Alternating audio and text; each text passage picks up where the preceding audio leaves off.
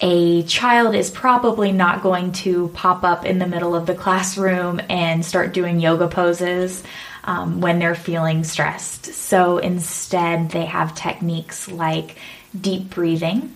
Uh, we make it really fun.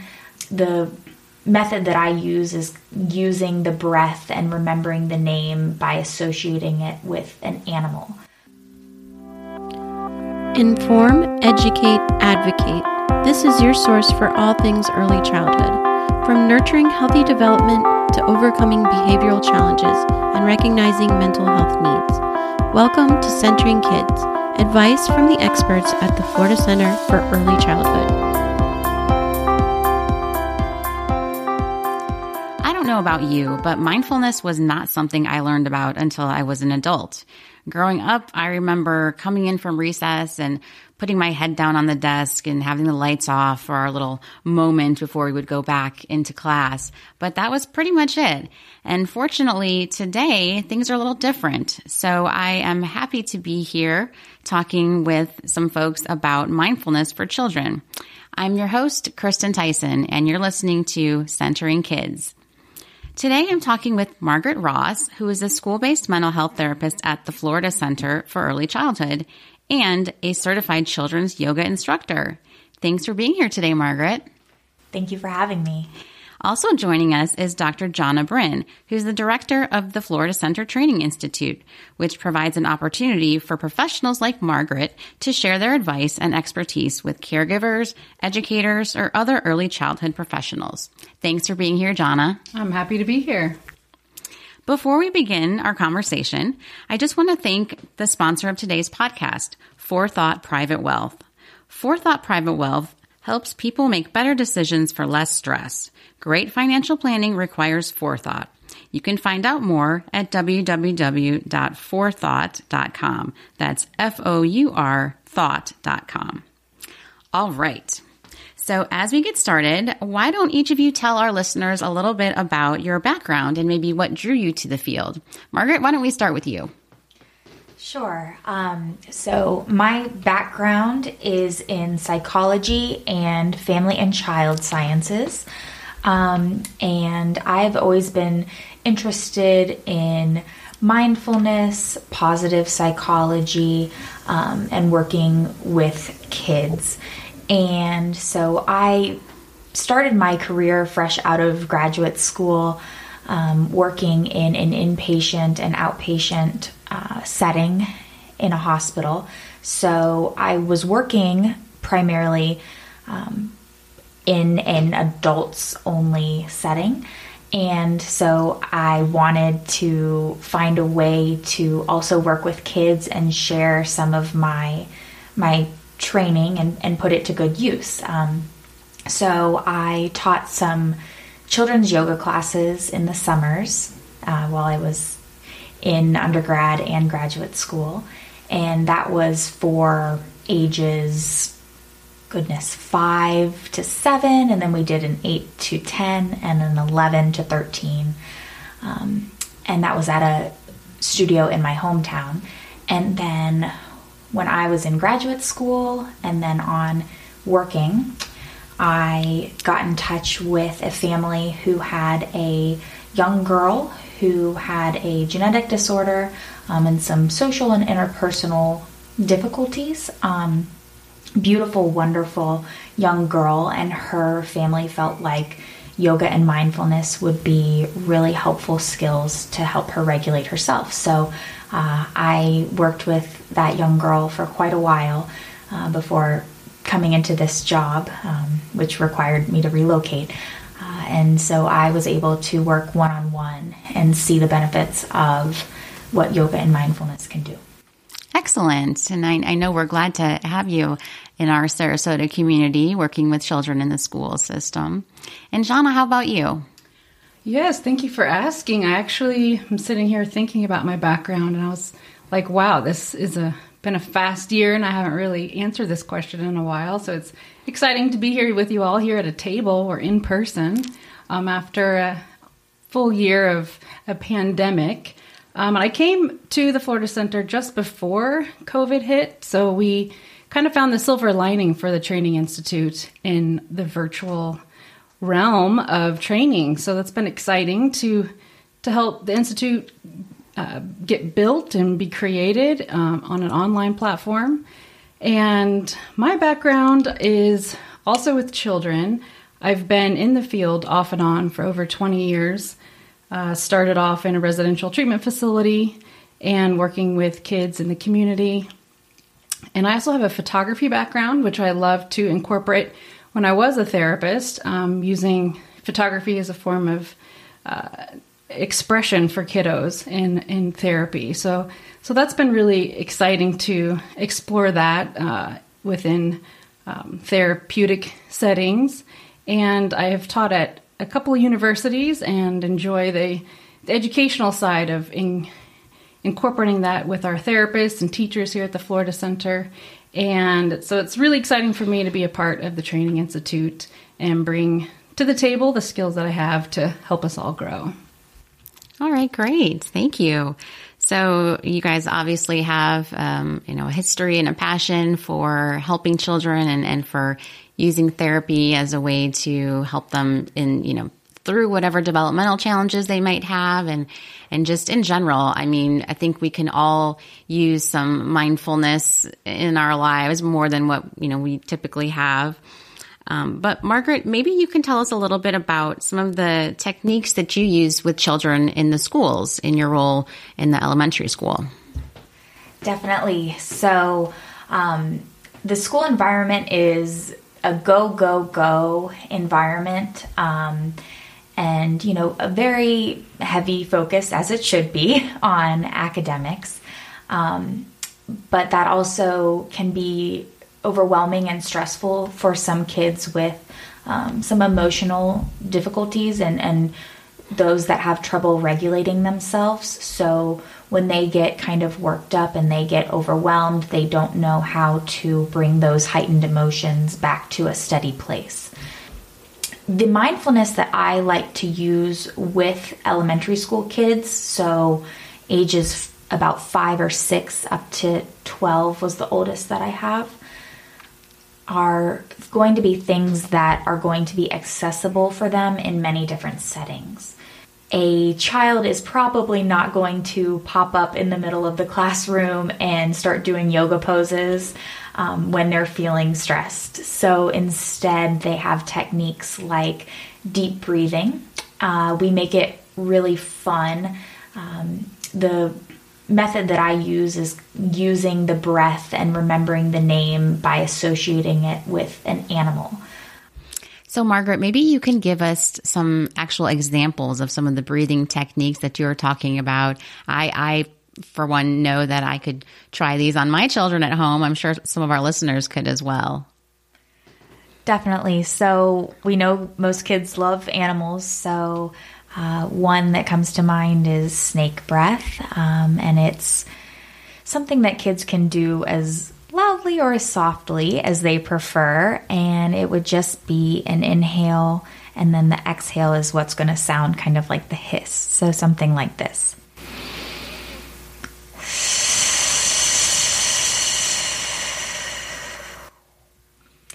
And then another one would be not an animal, but uh, something that kids can visualize. Um, kind of like an ocean breath or a wave.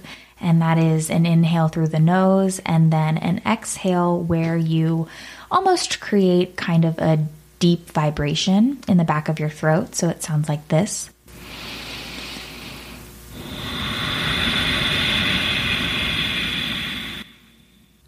And then there's other breaths.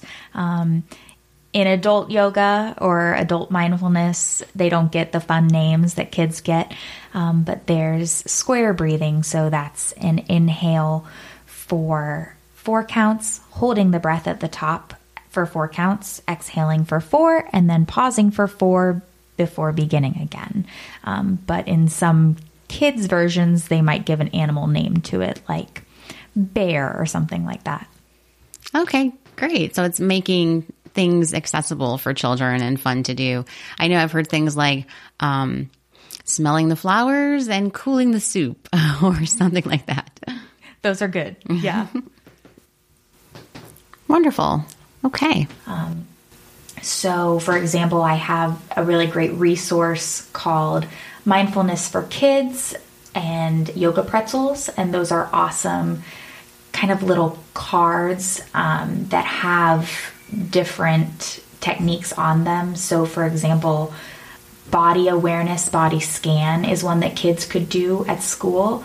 Um, sitting in their chair, they could just bring awareness to, you know, the top of their head all the way down to their toes and notice how they're feeling in the moment. Notice, you know, am I holding tension or worry in any area? So, those are some ones that are really great in the school setting. Okay, nice. And I'm thinking I could probably use some of those at my office too while I'm I'm sitting there during the day.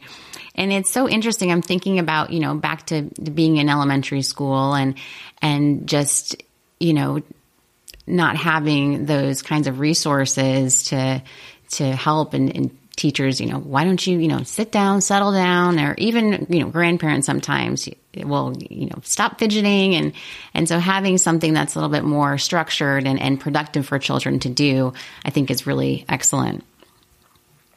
So have you been able to, you know, work with teachers in incorporating some of these different techniques in the classroom? Yes, um, I have noticed some teachers using mindfulness techniques when I will go to the classroom to pick up a kiddo for our session. Uh, in the morning, sometimes they start with kind of a quiet time and they'll put on relaxing music and the lights will be low. So I've, I've witnessed it and I've walked into the classroom and, and said, oh my gosh, the energy in here is just is calm. And there's also another really great resource that I learned about and did a brief training on. It's called Inner Explorer. And Inner Explorer is something that is accessible for teachers, parents, you name it, anybody working with kids, and it has resources online. And we know the kids love to be online on the computers or on their tablets. Um, and so it's something that they can access too. And so that's something that I've seen teachers use as well. Great. That is one of the benefits of, you know, being in this digital age is that we're able to have all these resources at our fingertips if we know how to find them. So that is wonderful. Um, so can you maybe tell me about uh, an example or a time where you saw these techniques or your yoga or the breathing really help a child with some challenges they were having? Yes. So, my uh, story earlier about the young one that I worked with um, in a different city, I worked individually with her after school at her home. Um, I noticed that the more rapport that we built, the more time that we spent together, and the more that we practiced those mindfulness techniques, um, she was able to have better communication with me and with her family. She could voice what she was feeling and what she needed more appropriately. So that was, you know, she made great strides. And I would say I worked with her for about a year and um, I saw a lot of progress. With my kiddos in the elementary school setting, um, I have seen them be able to regulate themselves within an hour long session. Um, so they will come in very energetic, um, very kind of rearing to go um, in an excited way, but then also I've had ones that come in very frustrated, very upset. And through doing some of these mindfulness techniques, um, not just the deep breathing or the body awareness, but um, just acknowledging the feeling, noticing the emotion, um, putting a name to it, understanding what prompted it, things that kind of break down this overwhelming, you know, sense that they have about them. Um, they're able to then come to a place where they can process that and continue on in a more regulated state. Wonderful. So, um, what are maybe some things that parents and children could possibly do together to create maybe a more peaceful home environment? Because I know, you know, after school, a lot of times children will come home and they've kind of held it together all day and then they're just like, it's chaos when they get home and the parents are trying to get dinner done and, you know, it's, it's just kind of craziness. So maybe there are some things that we could recommend to some of our listeners that maybe they could do at home.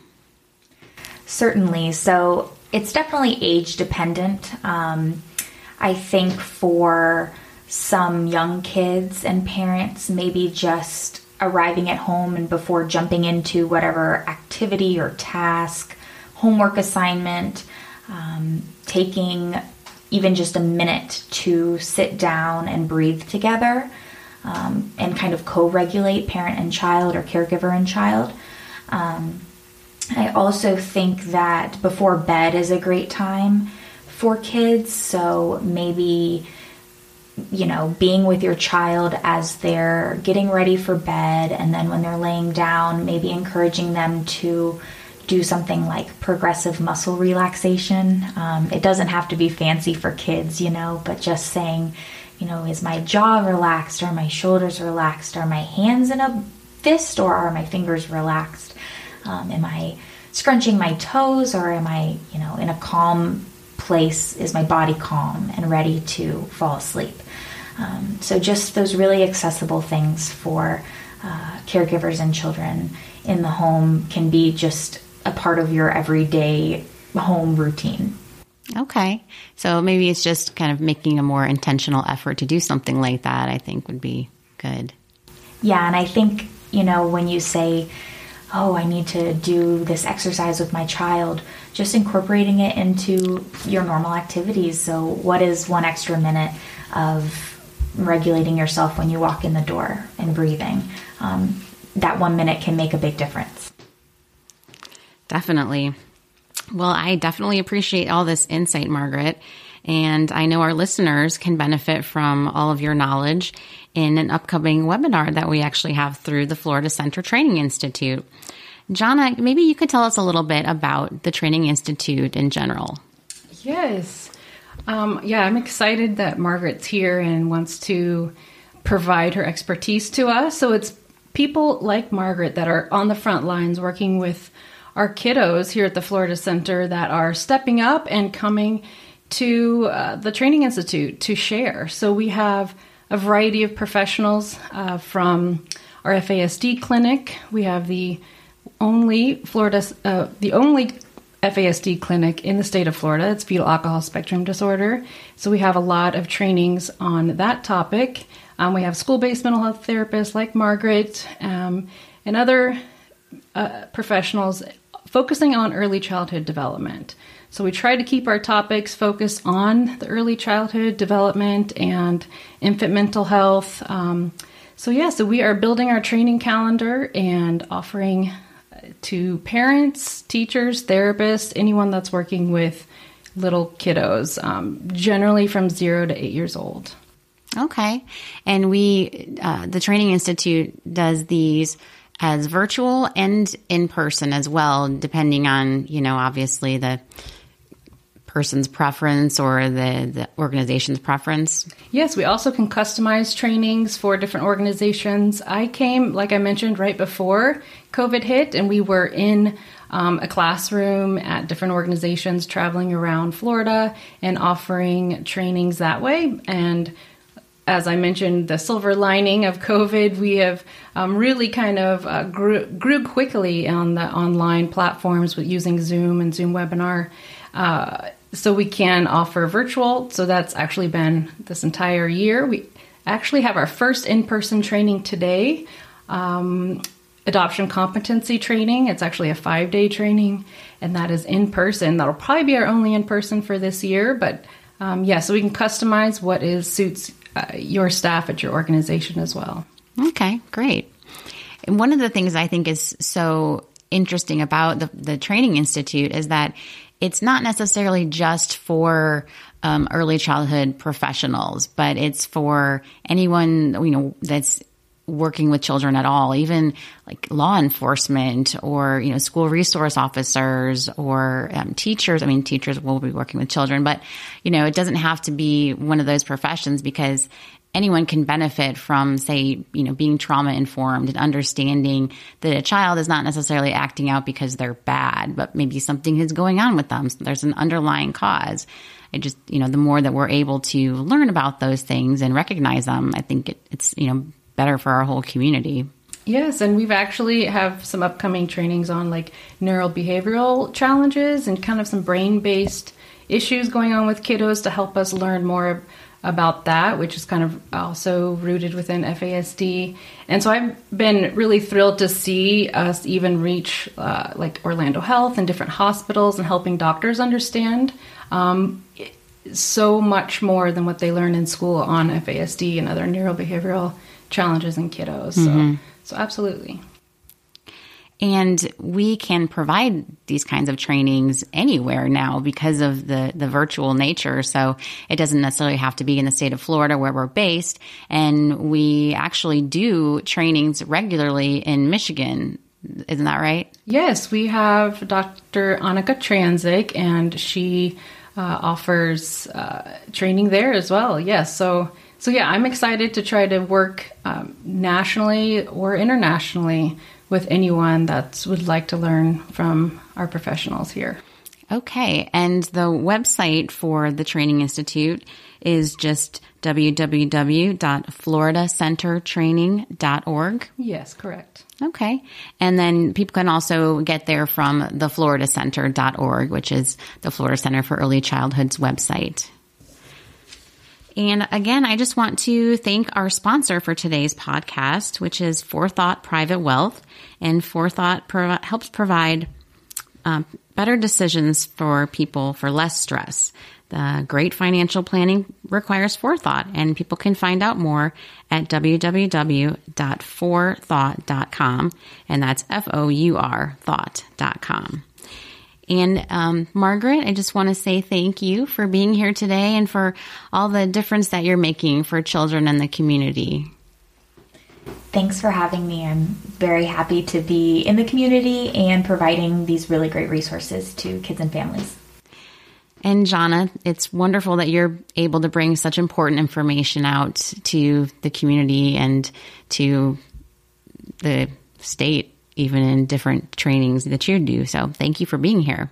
Thank you. I'm excited. And check out our training calendar at floridacentertraining.org and see when uh, Margaret's going to be sharing this fall. Yes, and people can still register for Margaret's training, which is a sea of calm in, no, a wave of calm in a sea of chaos. So that we'll we'll learn about um, some techniques that she can offer there. And I'm excited actually. We are a CEU provider at the Training Institute. So uh, most of our trainings will provide CEUs to those that need continuing education hours. Perfect. Wonderful. Well, that's definitely a benefit. All right. And thank you to our listeners for being here today to see Centering Kids, advice from the experts at the Florida Center for Early Childhood. Thanks for listening to today's episode of Centering Kids. You can visit the Florida Center for Early Childhood online at www.thefloridacenter.org to learn more and subscribe to this podcast. Have comments or suggestions for a show topic? Email us at podcast at thefloridacenter.org. Thanks again for joining us for Centering Kids, where early childhood experts give you tips and tools to help center children, foster their healthy development, and build stronger families.